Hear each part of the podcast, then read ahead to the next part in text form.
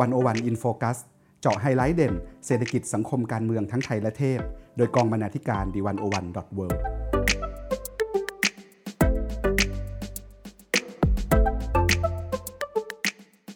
สวัสดีครับท่านผู้ฟัง ขอต้อนรับเข้าสู่รายการ 101 In Focus วันนี้ผมพันธวัฒน์เศรษฐวิไลอยู่กับคุณปาณิส โพธิ์ศรีวังชัย และคุณสุภาวรรณ คงสุวรรณ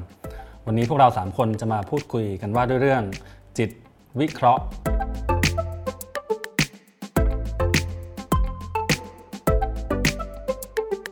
ท่านผู้ฟังครับในช่วงหลายปีมานี้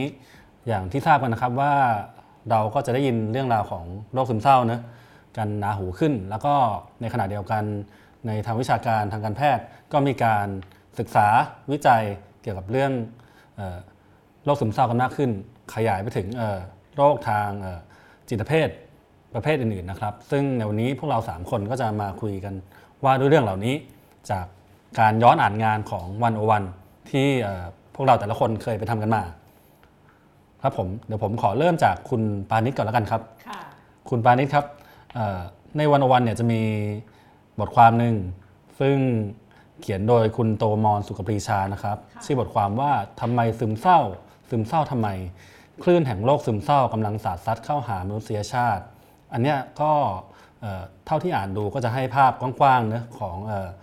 โรคนี้ซึ่งเรียกว่าเป็นโรคแห่งยุคสมัยก็ว่าได้ เดี๋ยวคุณลองคุณปานิชลองเล่าให้เราฟังคร่าวๆหน่อยครับว่าคุณโตมอนเนี่ยเขียนว่ายังไงบ้าง แล้วก็มีข้อมูลอะไรที่น่าสนใจค่ะ ก็แค่ชื่อเรื่องก็เห็นแล้วนะคะว่าโรคซึมเศร้าเนี่ยนับเป็นเรื่องใหญ่และเรื่องใหม่ของมนุษย์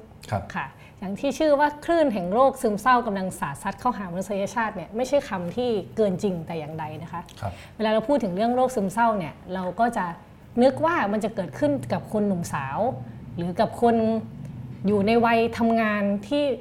กำลังต้องเผชิญต่อสู้กับชีวิตกับความเหงาหรืออะไรต่างๆ ที่คนคิดนะคะแต่ว่ามันมีตัวเลขหรือมีเหตุการณ์บอกเราว่าโรคซึมเศร้าเนี่ยสามารถเกิดขึ้นได้แม้กระทั่งเด็กสามขวบ อ๋อเหรอครับ ใช่ค่ะสามขวบก็เป็นโรคซึมเศร้าได้แล้วครับ ทีนี้เนี่ยมีเคสหนึ่งที่อยากหยิบมาเล่าให้ฟังมาก ซึ่งเป็นเรื่องของเด็กหญิงคนหนึ่งนะคะ ที่ชื่ออเล็กคลอตตี้ที่เธอเริ่มป่วยเป็นโรคซึมเศร้าตั้งแต่อายุ 11 ขวบ เดี๋ยวต้องเล่าตรงนี้ให้ฟังก่อนเพื่อให้เห็นว่าโรคซึมเศร้าที่เราเห็นและเข้าใจเนี่ยอาจจะไม่ได้เป็นอย่างที่เราคิดซะทีเดียวนะคะครับผมอเล็กซ์เนี่ย ในวัย 11 ขวบนะคะ เธอไม่ได้แค่รู้สึกไม่มีความสุขเท่านั้นนะคะ แต่ว่ายังรู้สึกว่างเปล่าและสิ้นหวังด้วย ลองนึกภาพว่าเด็กอายุ 11 ขวบ รู้สึกสิ้นหวังแล้วเนี่ยมันเกิดอะไรขึ้นนะคะบอกว่าเธอเนี่ยไม่สนุกกับสิ่งต่างๆ เห็นเด็กคนอื่นสนุกกัน เธอก็ไม่อยากเล่นกับใครเลย ไม่อยากเล่นของเล่นอะไร เธอเก็บความรู้สึกนี้เอาไว้เงียบๆนะคะ พร้อมกับรู้สึกละอายในตัวด้วยที่เป็นอย่างนี้ เธอบอกว่าไม่ได้รู้สึกว่าไม่มีใครรักนะ แต่เธอแค่รู้สึกชากับโลกทั้งโลก ทุกอย่างรอบตัวเธอดีไปหมด ไม่มีอะไรเลวร้ายเลย แต่กับไม่มีอะไรทำให้เธอมีความสุขได้ และเธอก็ไม่รู้ด้วยว่าทำไมถึงเป็นอย่างนี้ซึ่งอาการนี้เนี่ยไม่ได้มีแค่คลอตตี้คนเดียวนะคะ แต่ว่ามีรายงานจากศูนย์ป้องกันและควบคุมโรคของอเมริกาเนี่ยระบุว่านะคะปัจจุบันนี้เด็กอเมริกัน 1 ใน 5 ที่มีอายุระหว่าง 3 ขวบถึง 17 ปีเนี่ยได้รับการวินิจฉัยว่ามีความผิดปกติทางจิตใจ ทางสภาวะอารมณ์ รวมไปถึงพฤติกรรม หรือพูดอีกอย่างหนึ่งก็คือเข้าข่ายภาวะซึมเศร้า และวิตกกังวล ซึ่งนับรวมๆแล้วเนี่ยมีจำนวนเรา 15 ล้านคนทีเดียวนะคะคนี่คือเด็กนะในอเมริกา ก็เป็นจำนวนที่เรียกว่าไม่น้อยเลย ไม่น้อยเลย แต่ว่าทีเนี้ยมันมีที่ไทยก็มีตัวเลขบอกเหมือนกันว่าว่าของที่ไทยเนี่ยเป็นยังไง ตัวเลขนะคะก็ชี้ว่าไม่ต่างจากอเมริกาเท่าไหร่ เพราะว่าคนไทยเองก็เริ่มมีภาวะซึมเศร้ามากขึ้นในในระยะหลังนี้เหมือนกันนะคะ มีรายงานของกรมสุขภาพจิตเนี่ยบอกว่าคนไทยที่ป่วยเป็นโรคซึมเศร้าในปี 2560 เนี่ยหรือเมื่อ 2 ปีที่แล้วนะคะ มีมากถึง 1.5 ล้านคน เพิ่มขึ้นถึง 36%ภายใน 3 ปี ถือว่าเป็นเป็นกราฟที่เติบโตอย่างมากเลยนะคะคโดยมีการสำรวจทางระบาดวิทยาสุขภาพจิตของคนไทย พบว่า คนไทยอายุ 15 ปีขึ้นไปเนี่ยมีโรคซึมเศร้ารุนแรงชนิดครั้งคราวถึง 2.4%และชนิดเรื้อรัง 0.3%ซึ่งเมื่อดูจากสถิติโดยรวมแล้วนะคะ แปลว่าในประชากรไทย 100 คนเนี่ยจะมี 3 คนที่ป่วยเป็นโรคซึมเศร้าอืมครับผมพอฟังอย่างนี้เนี่ยมันก็ชวนให้สงสัยต่อนะครับว่าเฮ้ยตกลงแล้วมันเกิดขึ้นมาจาก อะไรมีปัจจัยอะไรบ้างที่ทำให้คนมีแนวโน้มเป็นโรคซึมเศร้ากันมากขึ้นค่ะอันี้บทความนี้มีคำตอบไหมครับอ่ามีการทำวิจัยนะคะ แต่ว่าเป็นเป็นวิจัยในอเมริกานี่แหละเขาก็บอกว่าจริง ๆ คนเนี่ยมักจะคิดเข้าใจว่าโรคซึมเศร้าเนี่ยมันจะไปเชื่อมโยงกับอาการพวกแบบอกหักรักคุดอะไรอย่างเงี้ยแบบชีวิตไปเจอความผิดหวังมาแล้วซึมเศร้า แต่ว่าจริง ๆ แล้วโรคซึมเศร้าเนี่ยมันซับซ้อนกว่านั้นมากนะคะ เพราะว่า เป็นโรคที่เกิดขึ้นทั้งทางกายในสมองของเราด้วยครับแล้วก็ในจิตใจของเราด้วย ดังนั้นเนี่ยสมองที่ไม่เหมือนกันของแต่ละคนเนี่ยจึงเป็นสาเหตุหนึ่งอืมแล้วก็อีกสาเหตุหนึ่งก็อาจจะมาจากสภาพแวดล้อมในวัยเด็กครับนะคะจะเล่าให้ฟังนิดนึงมันมีงานวิจัย บอกว่าเนี่ยทำไมเด็กๆเเล็กขนาดนั้นเนี่ยถึงเป็นโรคซึมเศร้าได้อะไรอย่างเงี้ยเขาบอกว่าเด็กเล็กเนี่ยมักจะไม่ได้รับการรักษา เพราะว่าบางทีอาการมันไม่ออกคนไม่รู้ว่าเป็นอะไรอย่างนี้นะครัคะบแต่เขาบอกว่าอันนี้จะเล่าเรื่องเด็กเล็กก่อนเนาะครับเด็กเล็กเนี่ยมีความซับซ้อนทั้งทางการรับรู้และทางอารมณ์สูงมากกว่าที่เราเคยคิด แต่ก่อนเนี่ยเราคิดว่าเด็กเนี่ยคล้ายๆ สัตว์ด้วยซ้ำก็คือคิดว่าเป็นเครื่องจักรที่คิดอะไรไม่ได้ครับอ่าไม่ได้มีความต้องการอะไรมากนอกจากอาหาร แล้วก็ความต้องการพื้นฐานอื่นๆอะไรเงี้ยแต่ว่าจริงๆ แล้วเด็กคนหนึ่งเนี่ยมีระบบที่ซับซ้อนในตัวเอง เด็กรับรู้ถึงสภาวะอารมณ์ในสิ่งแวดล้อมที่ตัวเองอยู่ เช่น สภาวะอารมณ์ของพ่อแม่หรือพี่เลี้ยง เช่นวันหนึ่งแม่อารมณ์ไม่ดีกลับมาบ้านเด็กเด็กซึมซับได้ ซึ่งสิ่งนี้มันก็จะเป็นกลายมาเป็นเงื่อนไขตั้งต้นสำหรับอาการซึมเศร้าในอนาคต พูดง่ายๆก็คือว่าถ้าเด็กที่เติบโตมาในสภาวะที่ไม่ดีเนี่ยก็มีโอกาสที่จะมีอาการซึมเศร้าตอนโตได้นะคะ ทีนี้เนี่ยเขาก็มาศึกษาเรื่องของ วัยรุ่น วัยรุ่นว่าทำไมวัยรุ่นถึงเป็นซึมเศร้านะคะ ก็มีการสำรวจวัยรุ่น 1.4 ล้านคน มาตั้งแต่ทศวรรษ 70 นะคะ พบว่าในช่วงปี 2012 นะ 2012 ถึง 2013 นะคะ มีวัยรุ่นที่เป็นโรคซึมเศร้าพุ่งสูงขึ้นมาอย่างผิดสังเกต เขาบอกว่าตัวเลขของผู้ป่วยซึมเศร้าเนี่ยสอดคล้องกับตัวเลขความสุขที่ลดลง คือมีการสำรวจที่เรียกว่า American Freshman Survey นะคะเขาสำรวจนักศึกษา 9 ล้านคนพบว่าคนเหล่านี้มีความเหงาความเดียวดายหรือว่าความรู้สึกตัดขาดจากสังคมเนี่ยพุ่งสูงขึ้นในช่วงที่เข้าเรียนในมหาวิทยาลัย แล้วก็เมื่อมีการตรวจคัดคัดกรองในปี 2015 นะคะ พบว่ามีนักศึกษาถึงราว 50%เลยนะ คือครึ่งหนึ่งเลย ที่แสดงให้เห็นว่ามีอาการของโรคซึมเศร้าในแบบที่วินิจฉัยได้ในทางการแพทย์นะคะ แล้วก็ตัวเลข การพยายามฆ่าตัวตายก็สูงเพิ่มมากขึ้นด้วย ปัญหาง่าย ๆก็คือ พอรวมกันแล้วเนี่ยก็คือตอนเด็กเนี่ยถ้าใครที่มีสภาวะแวดล้อมที่ไม่ดีมีโอกาสที่เป็นโรคซึมเศร้า แล้วพอเขาโตขึ้น ไปเจอความกดดันในการเรียนการสอบเข้ามหาวิทยาลัยการใช้ชีวิตกับเพื่อน อาจจะมีการบูลลี่กันในโรงเรียนอะไรต่างๆเนี่ยสิ่งเหล่านี้ล้วนส่งผลต่ออาการซึมเศร้าของคนค่ะ แล้วมันก็สืบเนื่องมาจนถึงยุคปัจจุบันนี้ ตัวเลขก็เลยสูงขึ้นมาก ๆค่ะ ครับผมอืมนั่นก็เป็นเอ่อภาพกว้างๆนะครับของสถานการณ์ของโรคซึมเศร้าทั้งในไทยและในต่างประเทศนะครับ พอฟังมาถึงจุดนี้ก็เอ่อชวนให้อยากรู้ต่อไปอีกว่า แล้วเอ่อมันมีแนวทางการบำบัดรักษาอย่างไรได้บ้าง ซึ่งในวันวันๆเนี่ยเราก็ได้ไปคุยกับผู้เชี่ยวชาญหลายคนที่เอ่อทำการศึกษา แล้วก็เอ่อบางคนก็เป็นแพทย์ บางคนก็เป็นเอ่อนักวิชาการที่คลุกคลีกับเรื่องนี้อยู่นะครับเอ่อ คุณสุภาวันเนี่ยก็ไปคุยกับแหล่งข่าวมาหลายคนด้วยกัน เดี๋ยวเราจะค่อยๆ ไล่ไปทีละคนนะ เริ่มจากคนแรกเนี่ยก็คือ ผู้ช่วยศาสตราจารย์นายแพทย์นัททรพิทยรัตน์เสถียรนะครับ ก็เป็นผู้เชี่ยวชาญด้าน CBT หรือที่เขาเรียกว่าการบำบัดด้วยความคิดและพฤติกรรม อันนี้คุณสุภาวันก็ไปคุยกับคุณหมอนัททรมาแบบยาวๆเลยว่าเฮ้ย CBT มันคืออะไรแล้วมันช่วยรักษาบำบัด คนเป็นซึมเศร้าได้ยังไงบ้าง เดี๋ยวคุณสุภาวันลองเล่าให้ฟังหน่อยครับค่ะ ก็จริงๆ เป็นเรื่องที่น่ายินดีพอสังคมรับรู้เรื่องสุขภาพจิตมากขึ้น ถ้าคนพบว่าตัวเองป่วยเนี่ย ก็มักจะนึกถึงการไปพบจิตแพทย์ เป็นซึ่งเป็นเป็นเรื่องที่ถูกต้องแล้วก็ยังจำเป็นอยู่เสมอค่ะ แต่ว่า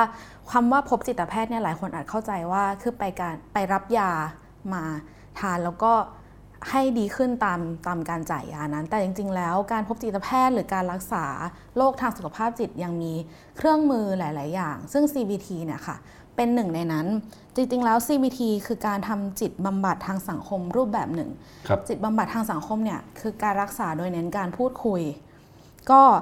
มันจะมีหลายแบบนะคะ สมมติว่าพบหมอแล้วเนี่ย หมอวินิจฉัยว่าควรจะรักษาด้วยจิตบำบัดทางสังคม ก็อาจจะให้ลองไปทำครอบครัวบำบัด หากผู้ป่วยมีปัญหาเกี่ยวกับครอบครัว หรือว่าอาจจะรับคำปรึกษาจากนักให้คำปรึกษาโดยตรง หรือว่าจิตบำบัด แขนงเนี้ยค่ะ ที่เรากำลังจะคุยกันก็คือบำบัดด้วยความคิดและพฤติกรรมค่ะ CBT จะเป็นศาสตร์ที่พูดถึงความเชื่อมโยงของความคิดอารมณ์และพฤติกรรม แล้วก็ร่างกายว่ามันสำคัญกันหมดเลยนะคะ ถ้าเช่นถ้าเราคิดแบบเนี้ยทำให้เราก็จะทำให้เรารู้สึกบางอย่าง พอเรารู้สึกแล้วเนี่ยมันก็จะส่งผลต่อพฤติกรรมของเราให้เรากระทำบางอย่างลงไปซึ่งถ้าเราปรับความคิดได้ตั้งแต่ต้น ก็จะไม่เกิดทั้งอารมณ์และพฤติกรรมที่ตามมา อันนี้คือใจความสำคัญของ CBT ค่ะ แล้วก็กระบวนการมันเป็นยังไงเนี่ยนะคะ ก็จริงๆแล้วมันเป็นการพูดคุยกันเนี่ยแหละค่ะ แต่เป็นการพูดคุยอย่างมีระบบระเบียบ คือเริ่มต้นเราจะต้องตั้งเหมือนตั้งเป้าหมาย ร่วมกับจิตแพทย์หรือนักบำบัด ว่าจากปัญหาที่เรามีเนี่ยเราต้องการเปลี่ยนมันหรือแก้ไขมันไปในทิศทางไหน เมื่อได้เป้าหมายแล้วอะค่ะ ก็จะเจาะลึกกันไปที่ความคิดของผู้ป่วยแต่ละคนว่า หากเขาคิดอย่างนี้จะนำไปสู่อะไร และถ้าเราเขาลองคิดอีกแบบล่ะ จะนำไปสู่อะไร ซึ่งการถามแบบนี้มีชื่อเรียกว่า Socratic questioning นะคะ มาจากชื่อของ Socrates ซึ่งเรารู้กันว่าเขามักจะสอนลูกศิษย์ด้วยการตั้งคำถาม การถามแบบนี้จะทำให้คนไข้ได้คิดในมุมอื่นๆ ต่างจากที่เคยคิดอยู่ เช่น ถ้าคนไข้คิดว่าเขาเป็นคนไม่มีคุณค่าไม่มีประโยชน์ นักบำบัดอาจจะถามว่าจริงหรือเปล่าที่คุณเป็นคนไม่มีคุณค่าไม่มีประโยชน์ ถ้าเราไปถามเพื่อนสนิทคุณเนี่ย เขาจะพูดแบบนี้ไหมหรือว่าถ้าเขาคิดต่างไปจากคุณคุณจะเห็นด้วยได้หรือเปล่า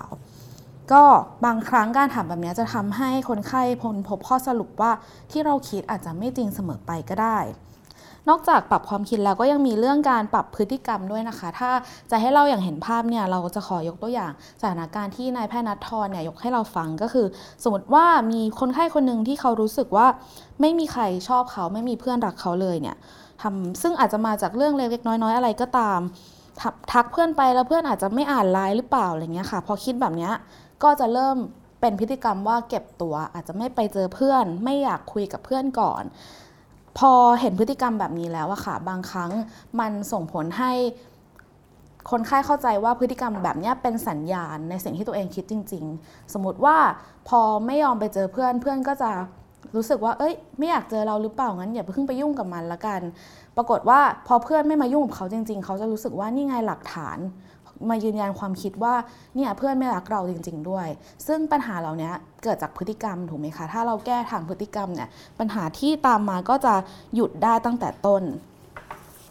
ครับผมพอฟังอย่างนี้นะครับ ก็แอบสงสัยต่อนิดนึงว่าพอเออใช้วิธีแบบนี้นะความคิดเสริมกับการปรับพฤติกรรมเอ่อมันยากไหมครับที่จะทำให้คนไข้เนี่ยยอมรับว่าเขาทำพฤติกรรมแบบนี้จริงมันยากเพราะว่าเอ่อ จริงๆแล้วการที่เราจะคิดหรือทำอะไรสักอย่างบางที เรา มันไม่ได้เกิดมาอยู่ๆก็เกิดมา คือมันจะมีศัพท์คำหนึ่งที่ถูกใช้บ่อยๆ ในการรักษาสุขภาพจิตก็คือ ความคิดอัตโนมัติ หรือ automatic thought ใช่ไหมคะคำว่าอัตโนมัติเนี่ยคือมันมาฉับพลัน แต่จริงๆแล้วความคิดเหล่านี้มันอาจมาจากความเชื่อหรือว่าประสบการณ์ดั้งเดิมที่มีอยู่นานมากๆ เช่น คนที่รู้สึกว่า พ่อแม่ไม่รักหรือว่าทำดีไม่พอ อาจจะสอบได้เกรด3.8 แล้วถูกแม่ถามบ่อยๆ ว่าทำไมไม่ได้ 4 ล่ะ จากสถานการณ์นั้นทำให้รู้สึกว่าเราดีไม่พอ ทีนี้พอไปเจอในสถานการณ์ใหม่ ที่พอจะรีเลทหรือเชื่อมโยงความรู้สึกได้เนี่ยมันก็จะทำให้เขากลับไปหาความเชื่อเนี้ยว่าเขาไม่ดีพออยู่เสมอแม้ มันจะเป็นเรื่องอื่นๆ ซึ่งอันนี้เป็นข้อยากเพราะว่าการที่จะทำให้คนไข้หรือคนที่ป่วยเนี่ยตั้งคำถามหรือว่าลอง เอะใจกับความคิดดั้งเดิมของตัวเอง หรือความเชื่อเดิมของตัวเอง มันเป็นเรื่องที่ต้องใช้เวลา แล้วก็ความร่วมมือระหว่างนักบำบัดและคนไข้อย่างมาก เพราะฉะนั้นการกาบำบัดแบบ CBT จึงเป็นการบำบัดที่ใช้ระยะเวลาค่อนข้างนาน และต้องอาศัยการทำกันบ้านจากคนไข้เองที่สำคัญก็คือว่ามันไม่ใช่การรักษาแบบรับยาแล้วรอผล แต่มันจะมีเครื่องมือไม่ว่าจะเป็นโซเครติก หรือว่าการจัดการกับความคิดอัตโนมัติ ให้คนไข้หรือผู้ป่วยเนี่ยกลับ ไปทำเองอยู่เสมอ เพราะว่าอาจจะเจอคุณหมอแค่สัปดาห์ละครั้ง แต่กระบวนการนี้สามารถอยู่ได้ในทุกวัน เหมือนกับว่าเป็นการให้กันบ้าน ซึ่งถ้าเราทำกันบ้านนั้นเนี่ยมันก็จะกลายเป็นความคิดที่เป็นเป็นประจำแล้วก็เท่าทันความรู้สึกตัวเองมากขึ้นค่ะ ครับผมนั่นก็คือกระบวนการที่เรียกว่า CBT นะครับ ทีนี้อย่างที่คุณสุภาวันเล่าให้พวกเราฟังไปว่า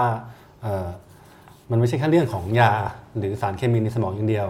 ทีนี้อีก เครื่องมือหนึ่งที่ก็มีการนำมาใช้บำบัดโรคซึมเศร้า หรือโรคทางจิตวิทยาเหมือนกันนะครับ ก็คือศิลปะ ซึ่งคุณสุภาวันก็ได้ไปคุยกับคุณ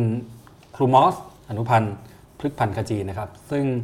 ใช้ศิลปะบำบัดนี่แหละ ในการมาช่วยเหลือผู้ที่ป่วยเป็นโรคซึมเศร้า อันนี้ก็อยากให้คุณสุภาวรรณลองเล่าให้ฟังหน่อยว่ากระบวนการของครูมอส เขามีวิธีการยังไงบ้าง แล้วมันช่วยได้จริงไหมอย่างไรครับ ค่ะ ก็การบำบัดด้วยศิลปะบำบัด เช่นเคยค่ะ ก็อาจจะเป็นการบำบัดที่ทำควบคู่ไปกับการพบจิตแพทย์ ก็คือไม่ว่าจะรับประทานยาด้วยหรือเปล่าทางเรื่องนี้อาจจะเป็นอีกทางเรื่องหนึ่งที่ทำไปคู่กัน ศิลปะบำบัดเนี่ยเริ่มมาจากศาสตร์ที่เขาเรียกว่ามนุษยปรัชญา คือเป็นการทำความเข้าใจและค้นหาสิ่งที่เรียกว่าโลกภายใน ก็คือจิตใจหรือจิตวิญญาณของผู้คนค่ะ ดั้งเดิมแล้วคำว่าศิลปะเลยเนี่ยเราจะนึกถึงภาพวาดของภาพวาดในผนังถ้ำของมนุษย์สมัยก่อน ซึ่ง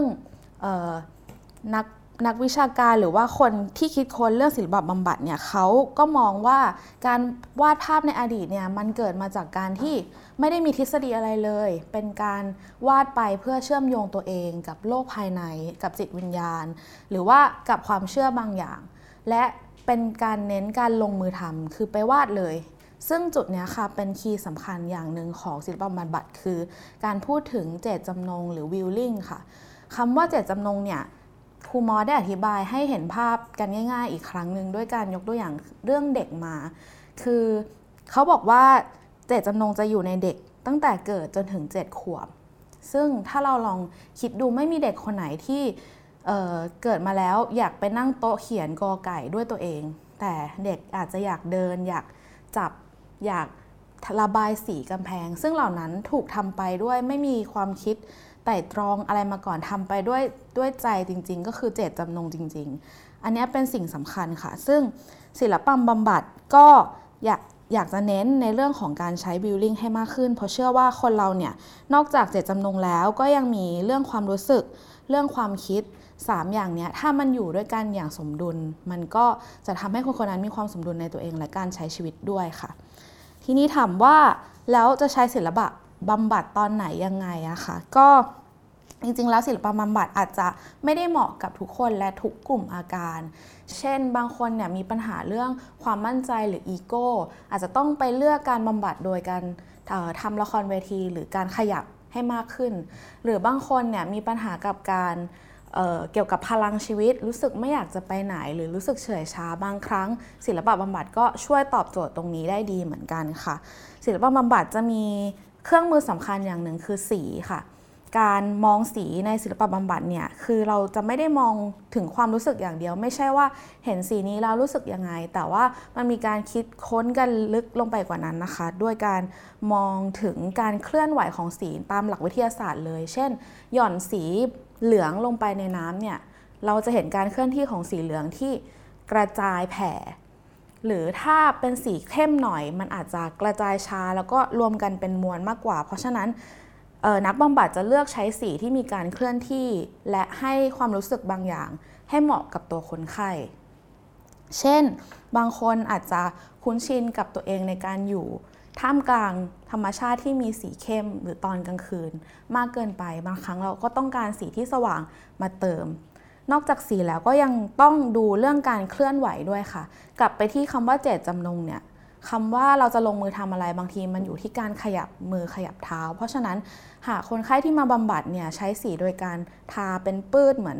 เหมือนระบายธง งชาติอะไรอย่างเงี้ยค่ะ มันขาดการเคลื่อนไหว นักบำบัดก็จะให้ใช้สีที่มีธรรมชาติที่เคลื่อนไหวด้วย คู่กับการขยับที่มีการเคลื่อนไหวมากขึ้นแบบนี้ค่ะทีนี้พอพูดถึงเรื่องสีเนี่ยมันก็มีคำถามต่อว่าแล้วคนที่อาจจะไม่ได้ใช้ศิลปะในชีวิตประจำวันไม่ได้วาดรูปไม่ได้จับปากกาดินสอบ่อยๆเนี่ยมันจะไปสัมพันธ์กับชีวิตเขาได้ขนาดนั้นจริงหรือหรือสัมพันธ์ยังไงครับ ครูมอสเนี่ยได้พูดอยู่ประโยคนึงก็คือ เราอยู่ภายใต้จักรวาลของสีอย่างหลีกเลี่ยงไม่ได้เลย เพราะว่าการที่เราลืมตาตื่นขึ้นมาในแต่ละวัน เราก็เจอกับสีแล้วอะค่ะ อย่างเช่นสีที่เราลืมตามาแล้วเจอสักตีสี่ครึ่งถึงตีห้าเนี่ยมันยังไม่มีแสงใช่ไหมคะเราอาจจะยังไม่รู้สึกถึงสีอะไรมากแต่ ถ้าพอมีแสงอาทิตย์ขึ้นมาแล้ว เราจะเริ่มเห็นท้องฟ้า หรือบรรยากาศรอบข้างเป็นสีมาเจนตาหรือสีแดงม่วง มันคือสีของการเริ่มต้นในวันใหม่ ซึ่งสีนี้เป็นสีเดียวกับที่เราจะเห็นเมื่อออกจากท้องของแม่ ก็จะเป็นสีมาเจนตาถัดมาเมื่อแสงเริ่มสว่างขึ้น เราจะเริ่มสัมผัสกับสีที่จัดจ้านมากขึ้น เช่น สีเหลือง สีส้ม สีแดง ไล่ไปตามดวงอาทิตย์ และก็จะกลับมาที่สีโทน เย็นอีกครั้งก็จะเป็นสีน้ำเงิน สีม่วงน้ำเงิน ซึ่งเป็นสีของตอนกลางคืน เพราะฉะนั้นเนี่ยเราอยู่มีสีล้อมรอบเราตลอดเวลา แล้วก็ไม่มีใครที่จะปฏิเสธสีได้ บางครั้งเราถ่ายรูปท้องฟ้าลง Facebook กัน มันอาจจะมีนัยยะบางอย่างที่เชื่อมโยงกับความรู้สึกของเราก็ได้ หรืออย่างบางคนที่ชินกับการที่จะอยู่ในสีน้ำเงินม่วง มากๆเนี่ยมันอาจจะแปลความหมายได้บางอย่างว่าเราขาดแสงหรือขาดสีอื่นๆ เกินไปอะไรเงี้ยค่ะ ครับผมก็ฟังดูแล้วก็น่าสนใจนะครับ เอาเข้าจริงเรื่องสีนี่ก็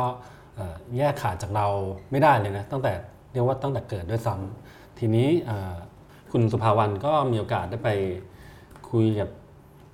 ศิลปินคนหนึ่งซึ่งเคยประสบภาวะโรคจิตเภทในระดับที่รุนแรงเหมือนกัน แล้วในที่สุดเนี่ยก็ กลับมาใช้ชีวิตอย่างปกติได้ แถมยังทำงานศิลปะได้อย่างน่าสนใจอีกด้วย ในบทสัมภาษณ์ที่ชื่อว่าศิลปะโลกจิตเภท และ noise.jpg นะครับนนิทรรศการเดี่ยวครั้งแรกของนนัทธนพันธ์พี คุณสุภาวันลองเล่าให้ฟังหน่อยครับว่าโรคจิตเภทที่คุณนนัทเขาเคยเผชิญเนี่ยอาการมันเป็นยังไง แล้วก็มันหนักหนาสาหัสถึงขั้นไหน แล้วเขาพ้นจากจุดนั้นมาได้ยังไง ครับผมโรคจิตเภทนะคะมันมันก็ถือเป็นโรคหนึ่งในสุขภาพจิต เราอาจจะคุ้นเคยแค่โรคซึมเศร้าแต่จริงๆแล้วมันก็มีมากไปกว่านั้น ซึ่งโรคจิตเภทที่ว่าเนี่ยหลายคนจะเรียกว่าเป็นภาษาอังกฤษว่าโรค schizophrenia ค่ะโรคเนี้ยนะคะจะเป็นเกิดมีความผิดปกติทางความคิด ซึ่งมาพร้อมกับอาการหลงผิดประสาทหลอนอาจจะมีหูแว่วร่วมด้วย ถ้าเราดูผลสำรวจของศูนย์ป้องกันและควบคุมโรคที่สหรัฐอเมริกา เขาบอกว่าในทุกๆ 100 คน จะพบผู้ป่วยเหมือนคุณอนัทที่ป่วยเหมือนคุณอนัทเนี่ยหนึ่งคน ก็ถือเป็นโรคที่จริงๆ แล้วมีผู้คนมากมายเป็น เราอาจจะไม่ได้เท่าทันว่ามันคืออะไรนะคะ แต่ว่าที่มากไปกว่านั้นเนี่ยมีผู้ป่วยเพียง 20-30%เท่านั้นที่ดีขึ้นจนใช้ชีวิตได้ครับจริงๆ แล้วโรคเนี้ยค่ะมันเกี่ยวข้องกับฮอร์โมนตัวหนึ่งชื่อว่าโดฟามีนโดพามีนครับ คือมันทำให้โดพามีนเนี่ยหลั่งออกมามากผิดปกติ ซึ่งมันก็จะแย่ต่อเมื่อถ้าบางทีผู้ป่วยมีการใช้สารเสพติดร่วมด้วย มันจะทำให้ไปกระตุ้นทำให้รับสารเสพติดเหล่านั้นได้มากเกินไป และอาจจะเหมือนบ่งเพาะให้โรคมันออกมาเร็วขึ้น ในกรณีของคุณจ้ำนานัทเนี่ยก็เป็นแบบนั้นคือเริ่มมาจากการใช้กัญชาก่อนครับก็ในช่วงปลาย ของมหาวิทยาลัยแล้วอะค่ะ ก็มีการใช้กัญชาเนี่ยแล้วก็เป็นในช่วงที่เป็นความเปลี่ยนแปลงของชีวิต คือเริ่มค้นพบว่าตัวเองอยากจะเป็นศิลปิน ระหว่างนั้นเนี่ยก็ทุกคนรอบข้างก็เริ่มสัมผัสความเปลี่ยนไปของเขาว่า อาจจะคิดหรือพูดหรือทำบางอย่างที่ไม่เคยทำมาก่อน จนก็มีอาการหลายอย่างเลยนะคะที่ที่ไม่น่าเชื่อว่าจะเกิดขึ้นอย่างเช่น ก็ได้ หายเหมือนหายตัวไปจากหมู่เพื่อนๆ ในระหว่างนั้นเนี่ยคุณอนัทก็อธิบายให้ฟังว่าเขาได้ยินเสียงในหัวเป็นเสียงของศิลปินคนหนึ่ง ซึ่งสังเกตเลยว่ามันจะเป็นเรื่องที่เขากำลังอินอยู่ในช่วงขณะนั้น ก็ได้ยินเสียงของศิลปินเนี่ยบอกให้ทำอย่างนู่นอย่างนี้ ตั้งแต่เรื่องเล็กๆ เช่น ใส่กางเกงตัวนั้นสิใส่เสื้อตัวนี้สิไปจนถึงวันที่อาการมันเริ่มออกมาหนักขึ้นเนี่ยก็คุณจ้ำเนี่ยเข้าใจว่ากำลัง perform ทำ performance อยู่ คือเหมือนทำงานศิลปะที่เป็นการ perform อยู่ เขาก็เดินไปที่กลางถนน แล้วก็มีความเข้าใจผิดหลาย ๆ อย่าง อย่างเช่น เห็นรถผ่านมาก็คิดว่าเป็นทีมงานที่จะมาช่วยเขาในการ perform หรือเปล่า ทำให้เขาก็ต้องเดินไปทุบรถ หรือว่าทำ action หลาย ๆ อย่าง ซึ่งสร้างความตกใจพอสมควรให้ผู้คนเลยค่ะ จนกระทั่งก็ต้องมี เจ้าหน้าที่ตำรวจมาคุมตัวไป แล้วก็ครอบครัวมารับเพื่อไปทำการรักษา พอไปทำการรักษาเนี่ยปรากฏว่าตอนแรกก็ทุกคนก็เข้าใจว่าเป็นการเป็นพิษจากกัญชาหรือเปล่า แต่ว่าสุดท้ายแล้วเนี่ยแม้จะถอนพิษกัญชาออกแล้ว ก็ยังพบว่ามีความผิดปกติอยู่ก็เลย ลงเอยที่ว่า คุณจำเป็นโรค schizophrenia ซึ่งในกรณีของคุณจำก็จะมีญาติที่ป่วยเป็น schizophrenia ด้วย ซึ่งอันนี้ก็เป็นอีกข้อหนึ่งว่าผู้ป่วยโรคจิตเภทเนี่ยอาจจะเกิดเกี่ยวกับพันธุกรรมด้วยเหมือนกันอะไรเงี้ยค่ะ อาการที่ก็อย่างที่บอกไปว่าอาจจะมีการเข้าใจผิดหลงผิดได้ยินเสียง แล้วก็ จริงๆ แล้วโรคจิตเภทเนี่ยเหมือนล่มใหญ่ของของโรคทางสุขภาพจิตอื่นๆ เหมือนกัน บางทีมันพ่วงมาด้วยอาการซึมเศร้าไบโพล่าวิตกกังวลหรืออื่น ๆ เพราะฉะนั้นผู้ป่วยเนี่ยหลายคนพบพบคนพบว่าป่วยแล้วมีอาการแล้วก็จะบางทีไม่สามารถใช้ชีวิตประจำวันได้ ซึ่งในกรณีของคุณจ้ำก็รักษาด้วยการแอดมิดที่โรงพยาบาลทานยานะคะ แล้วก็อย่างไม่น่าเชื่อเขาก็เริ่มกลับมาทำงานศิลปะ พื่อเพื่อบำบัดตัวเองเพื่อรู้สึกว่าต้องทำก็ทำอะไรอย่างเงี้ยค่ะ จนมันก็ดีขึ้นตามลำดับ โดยมีศิลปะควบคู่ไปด้วย แล้วก็ปัจจุบันนี้ก็เป็นศิลปินที่มีงานแสดงของตัวเอง อยู่เรื่อยๆใช้ชีวิตได้อย่างปกติค่ะ ครับผมก็ถือเป็นเคสที่น่าสนใจนะครับ ซึ่งกรณีอย่างคุณจำหรือคุณนนัทที่คุณสภาวันเล่าให้ฟังเนี่ยก็จะเห็นได้ว่าใช้ทั้ง 2 กระบวนการเลยก็คือใช้การรักษา แบบใช้ยาด้วยแล้วก็ใช้ศิลปะเข้ามาควบคู่กันด้วยนะครับ ทีนี้เมื่อเราพูดถึงโรคซึมเศร้าหรือปัญหาทางจิตเนี่ยคนกลุ่มหนึ่งอย่างที่คุณปานิชได้เกริ่นไปในช่วงแรกนะครับ ที่เราอาจจะเข้าใจหรือแบบคุ้นเคยว่ามันเป็นปัญหาในหมู่วัยรุ่น คนที่อายุยังไม่มาก แต่ในขณะเดียวกันเนี่ยกลุ่มคนที่มีอายุเขาก็ประสบปัญหาเหล่านี้เช่นเดียวกัน แต่ เป็นปัญหาในอีกรูปแบบหนึ่ง คุณสุภาวันก็ได้ไปสัมภาษณ์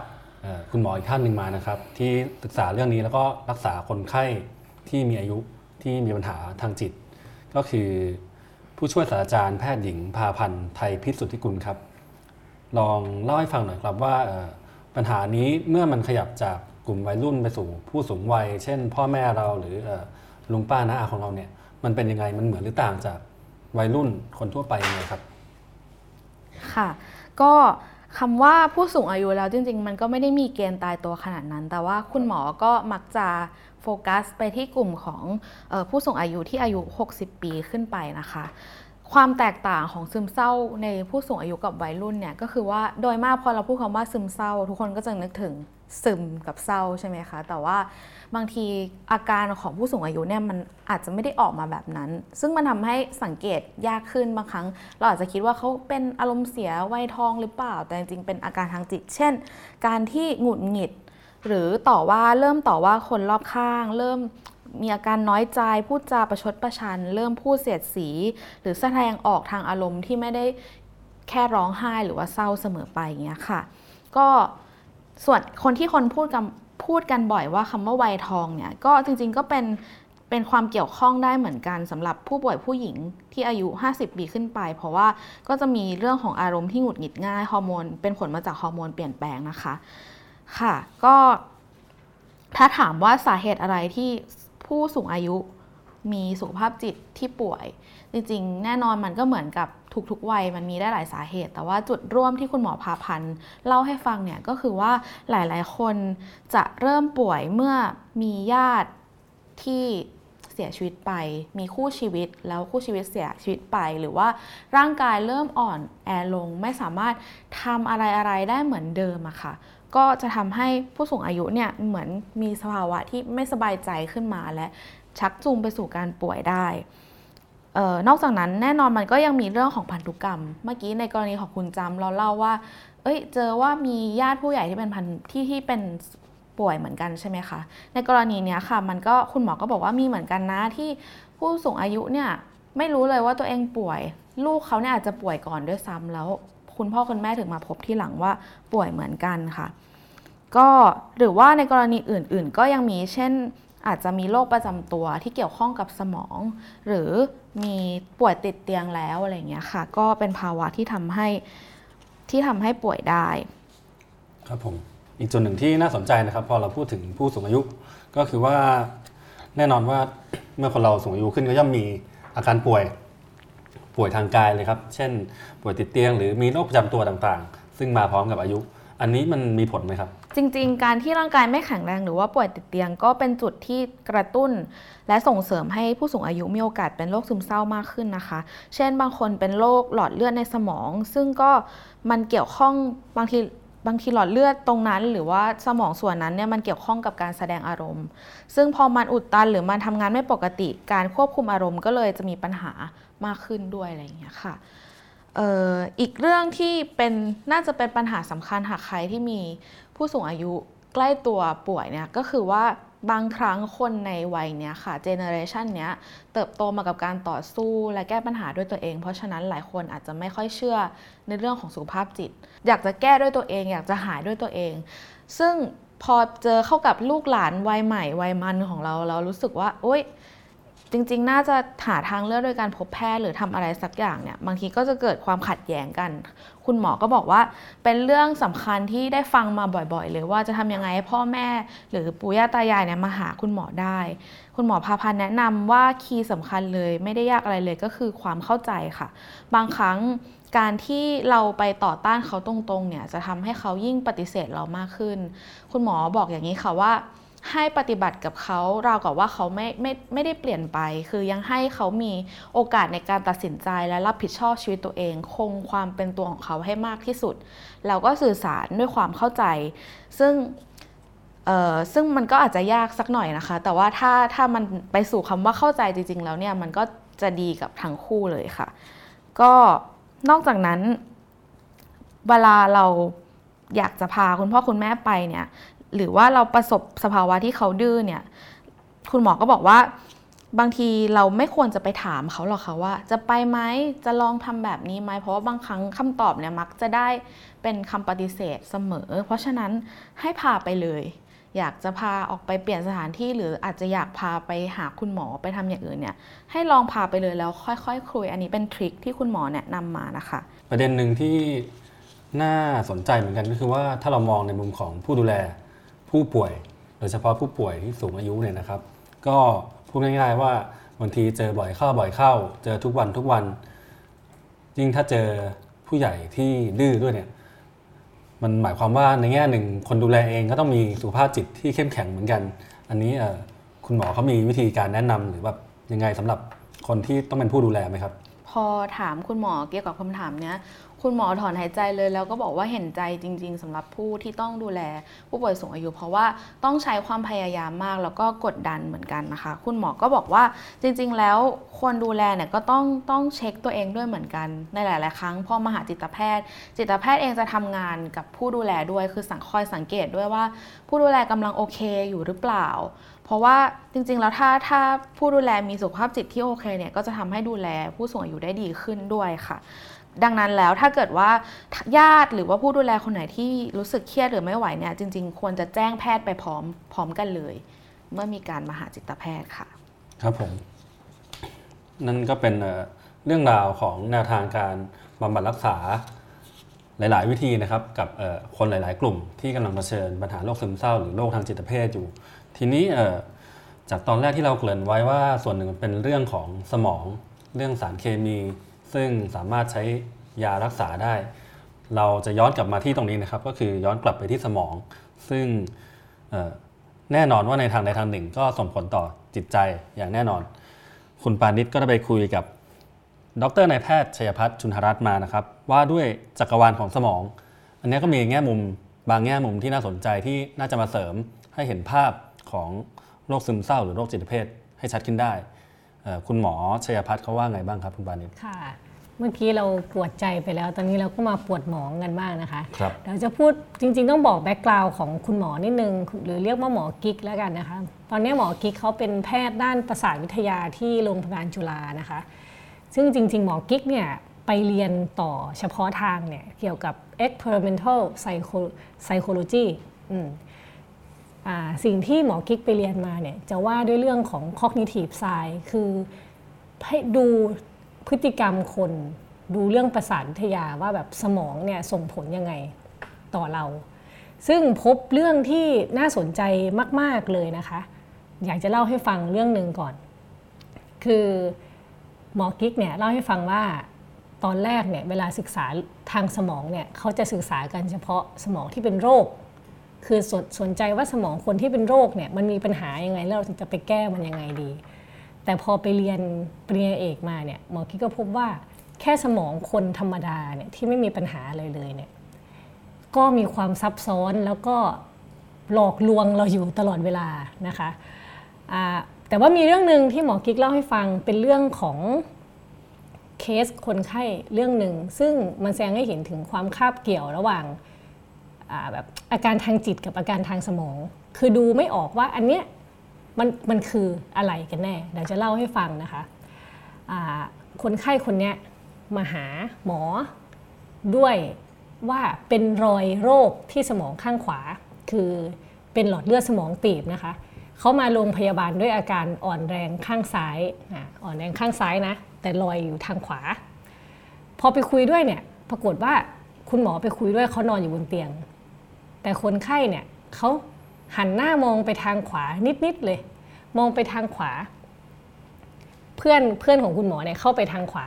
ส่วนคุณหมอเนี่ยเข้าไปทางซ้าย คุณหมอก็รู้สึกว่า เอ๊ะทำไมคนไข้ดูไม่สนใจ ดูไม่สนใจคุณหมอเลย ก็คิดว่าเออเขาไม่ชอบขี้หน้าเราหรือเปล่าอะไรเงี้ยมารู้ทีหลังว่า พอมีปัญหาในสมองเนี่ยเลยทำให้เขาสนใจสิ่งแวดล้อมแค่ข้างเดียวอ่าคือเขาจะไม่สนใจอะไรที่อยู่ข้างซ้ายเลย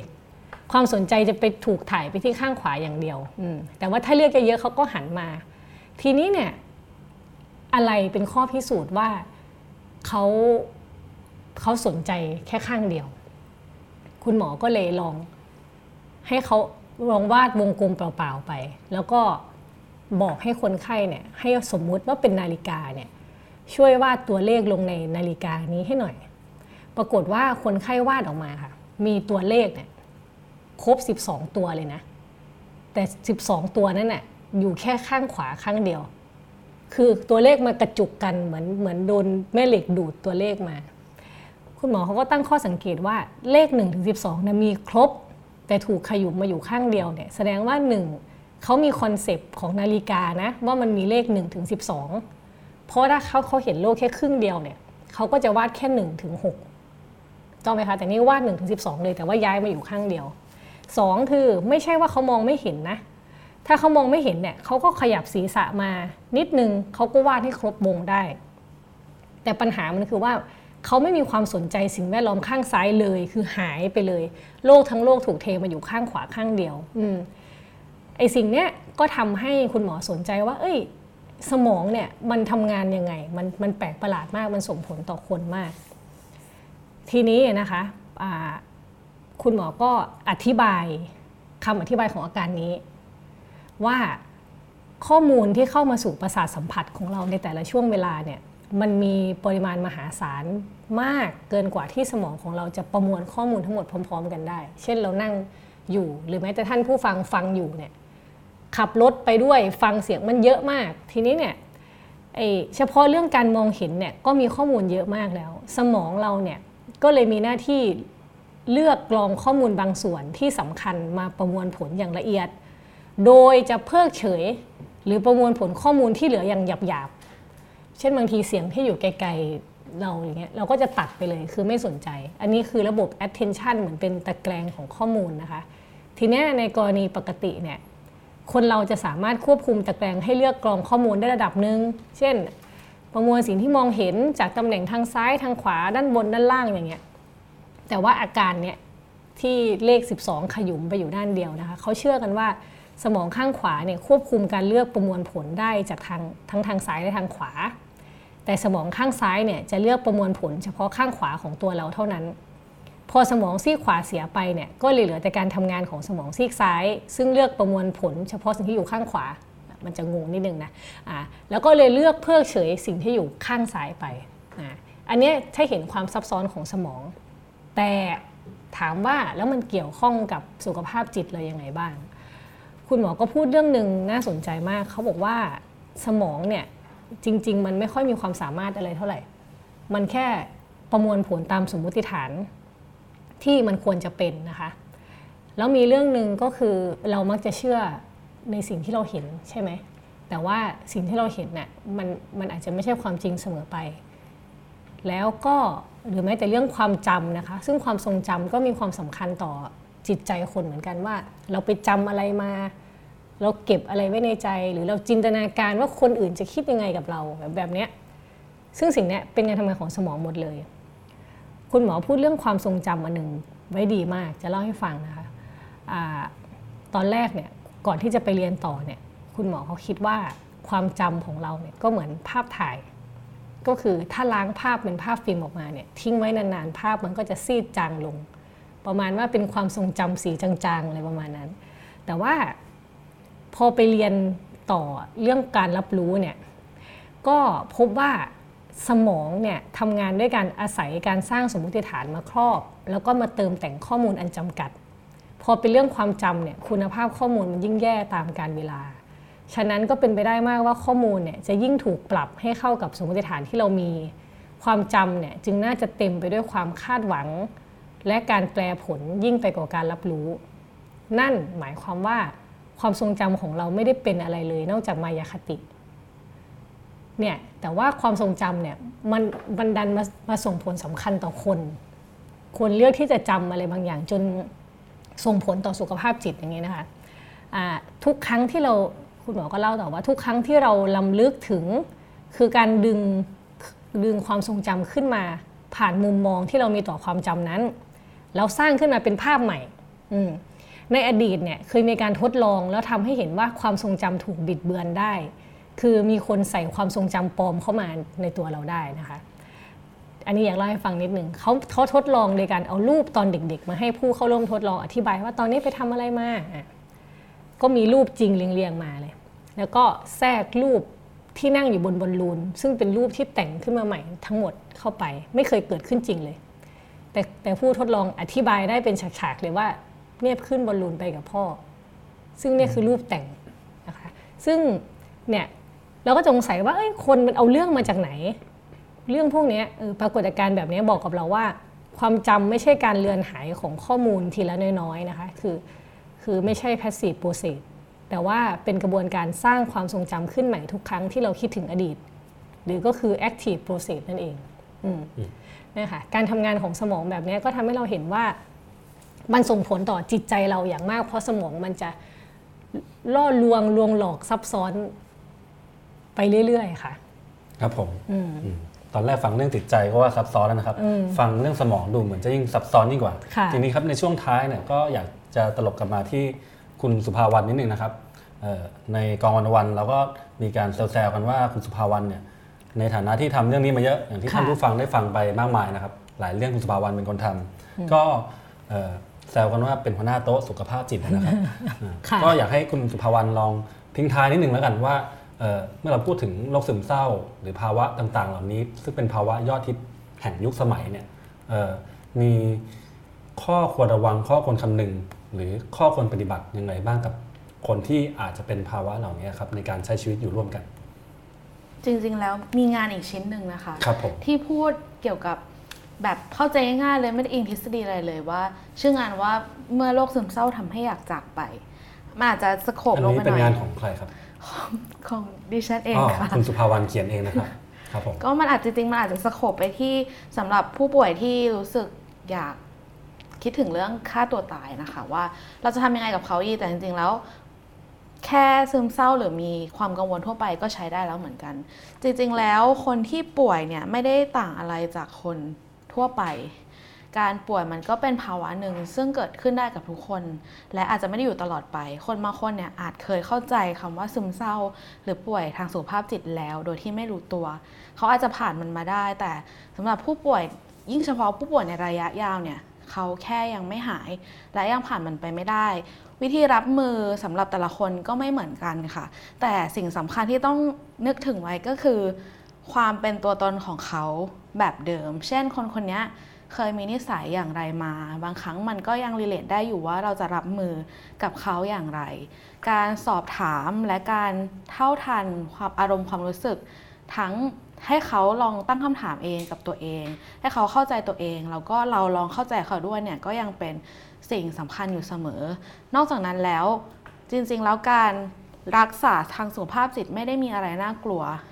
ไม่ได้มีอะไรเหมือนเราเดินไปร้านขายยา จริงๆมันอาจจะง่ายแบบนั้นเลยก็ได้นะคะ ก็ถ้าเรารู้สึกผิดปกติ หรือว่ารู้สึกเปลี่ยนไปหรือค้นพบพื้นที่ใหม่ ๆ ในจิตใจที่เราไม่เคยไปยืนมาก่อน พอไปยืนแล้วรู้สึก กังวลจังเลย เท่านี้ก็ลองไปคุยกับแพทย์นักบำบัดได้แล้วค่ะ ซึ่งปัจจุบันมันมีทางเลือกเยอะมาก ไม่ใช่แค่ จิตแพทย์เรามีสายด่วนหลาย ๆ หลาย ๆ สายเลย แล้วก็มีแอปพลิเคชัน ที่เกี่ยวกับการเป็นพูดคุยใช้ Machine Learning ในการตอบโต้กับเรา อะไรพวกนี้มันก็ยังเป็นเครื่องมือที่เข้าถึงง่าย แล้วก็ทำให้เราลองสังเกตตัวเอง หรือแก้ปัญหาได้อย่างง่าย ๆ ด้วยค่ะ ครับผม ก็ทั้งหมดนี้นะครับ ที่คุยกันมาก็เป็นเรื่องราวของโรคซึมเศร้า ตั้งแต่ว่ามันคืออะไรมีที่มายังไง ไปจนถึงแนวทางการรักษาบำบัดต่างๆนะครับผมสำหรับท่านผู้ฟังที่สนใจอยากย้อนกลับไปอ่านงานแต่ละชิ้นที่เราพูดถึงก็สามารถเเข้าไปอ่านดูได้ในเว็บไซต์ของเรานะครับ D101 World หรือก็สามารถกดเข้าไปตามลิงก์ที่เราแปะไว้ให้ในโพสต์นี้ได้เลยครับสำหรับวันนี้ผมพันธวัฒน์เศรษฐวิไลและ คุณสุภาวันกับคุณปานิชก็ขอลาทุกท่านไปแต่เพียงเท่านี้นะครับ สวัสดีครับ สวัสดีสวัสดีค่ะค่ะ